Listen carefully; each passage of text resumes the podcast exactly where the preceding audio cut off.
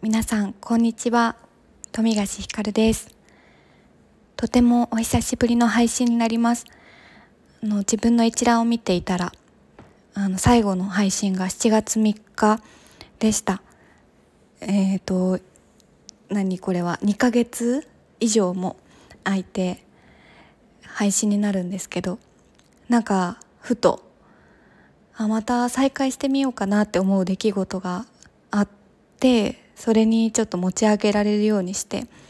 あの何も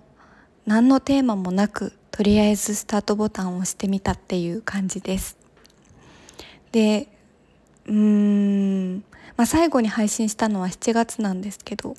7月からというところに限らず1年を通して今年は割と発信をあまりしていなかったんですけどその中でも心の移り変わりというかなんか気持ちの変化みたいなのが結構あってでもすぐね忘れちゃうものですね。何があったのか断片的にしか覚えてないしざっくりしか覚えてなくて多分気合を入れて腰を据えて振り返るといろいろ出てくるんだろうなと思いつつあのなんだろう地味な自分の中の変化としていろいろあってまああっという間に9月っていう感じです。これを聞いてくださっている方はいかがお過ごしでしょうか？なんか秋分23日に迎えてから私の住んでる大阪すごくこう気温としては、まあ、下がってはきているんですけどまだ30度とか暑い中で吹いてる風とか空気感が秋だなーって感じることがねすごく増えました。私は朝晩ワンちゃんのお散歩に行きながらそれを感じてるんですけどまだ香ってはきていないものの私はおそらくこれから香ってくるであろう金木犀の香りがすごく好きであの想像しながらというかいつかなって思いながら楽しみにしているところです。皆さんのお住まいの地域は秋はやってきていますか？スタイフなんですけどタイトルをちょっとね変えてみました「思い事」っていうタイトルだったんですけど「移ろいジャーナル」っていう風にちょっと変えてみました。でこれね私の中であの移ろいっていう言葉をすごくこれから大切にしていきたいなって思っていたところでうーん何でしょうねこれは。屋号 わかんないです。でもすごい私は個人的にとても好きでしっくりきている言葉で何かこう冠？あの何て言うんですかね。表に出す言葉として使っていきたいなと思っていたんですけどなかなか一歩が決まらずあのとりあえずスタイフ変えちゃおうと思ってさっき変えてみました。結構気に入っています。ひらがなで書くと和風っぽいので英語にしたいんですけど英語にするとなんかジャーナルという英語の綴りとなんかなんていうんですかねちょっとアメリカンすぎるかなと思ってあのひらがなにしましたね。でうん多分そこ自分のスタイフのタイトルをさっき遡り遡ってたんですけどなんというかとても仕事の話が多かったですね。で最近は自分の中でもちろんお仕事も大事だしやっていきたいこととかあるけどなんかもっと視野広く自分の人生を捉えた時に仕事だけじゃなくて日々のとても地味ですけど暮らしとかなんかその中での自分が大事にしていきたいこととか感じることとかもっともっと丁寧に扱ってあげたいなって思うようになってている変化がありまして。なのでこれはなんか、まあ、もしこれを聞いてくださっている方に何かうーん届い届くものがあればすごく嬉しいですけど私は自分の記録としてももっともっとなんかこう自分の向き合い方を自分のこう弱い部分とかなんか見たくない部分を掘り下げることに今まで時間を使ってきたところをうん。なんかもっとその陰の部分だけじゃなくて陰と陽とかなんかその間にあるものをもっと大事にして捉えて言葉にしてそれが自分だけじゃなくて何か届く形になったらなとも思ったりしていたのでそんな風な別になんか仕事が全部いいんだったわけじゃないんですけどでも私の中にあるものって仕事だけじゃないしとかって思うともっとうーん暮らしのこととかってそんな話すことないんですけどね。なんか人生って全体捉えた時の発信をしてみようかなって思い始めました。なので、まあ、愛も愛も変わらず多分あんまりあ役に立つお話はできないかもしれないんですけどこういう途中経過考えてることだったりとかこんなことやってみようと思って今進捗こうなんだよねみたいなこと友達に話すようなことをあのやっていこうってもう一度思っていますね。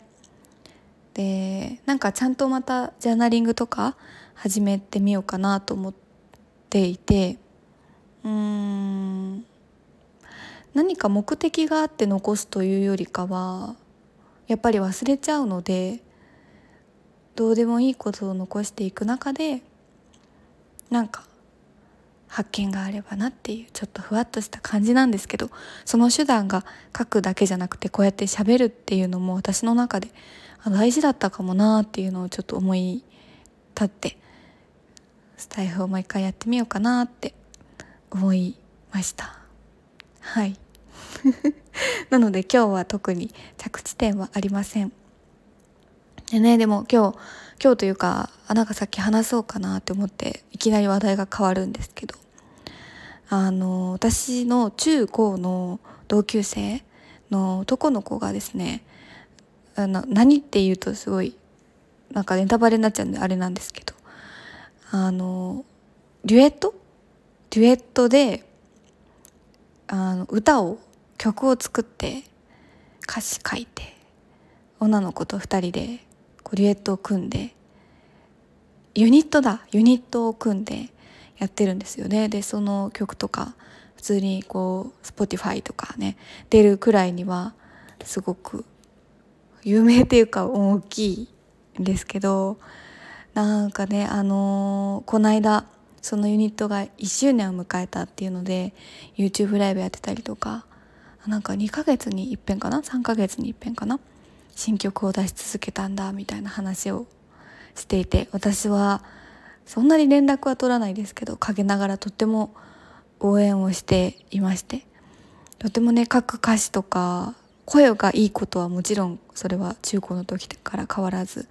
書く歌詞とかすごく繊細なところを捉えていて なんかこんなことを思っていたんだなとかっていうのを私はその時が中高のままで変わあの止まってるので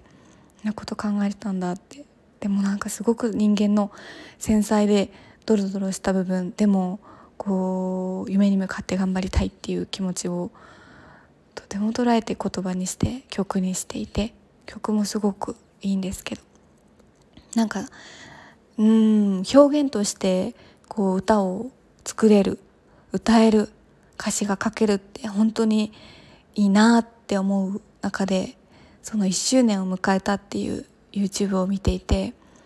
やっぱなんかこう続けることとかそこにとってもファンがねいたり応援してくれる存在がいたりしてる様を見ていてあなんかこう自分の表現を出して出し続けてそこにいいねって言ってくれる人がいてうーんなんか素敵だなって思った。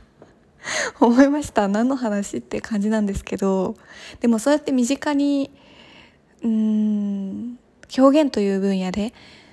走り続けている存在がいるっていうのはすごく私の中で大きくて最近はよくね曲を聴きながら自分を奮い立たせています。何このもう名前を言いたいんですけどねなんかなんか私がそれを言うことでなんか支障があったらとかよくわかんないですけど思ったりして。もうあのあんまいないと思うのでそういう男女のユニットやっててみたいな。すごい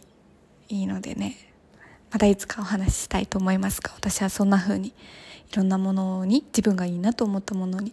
刺激を受けながら日々頑張っております。久しぶりすぎてちょっとあの話し方が分かりませんね。ではちょっとこんな調子で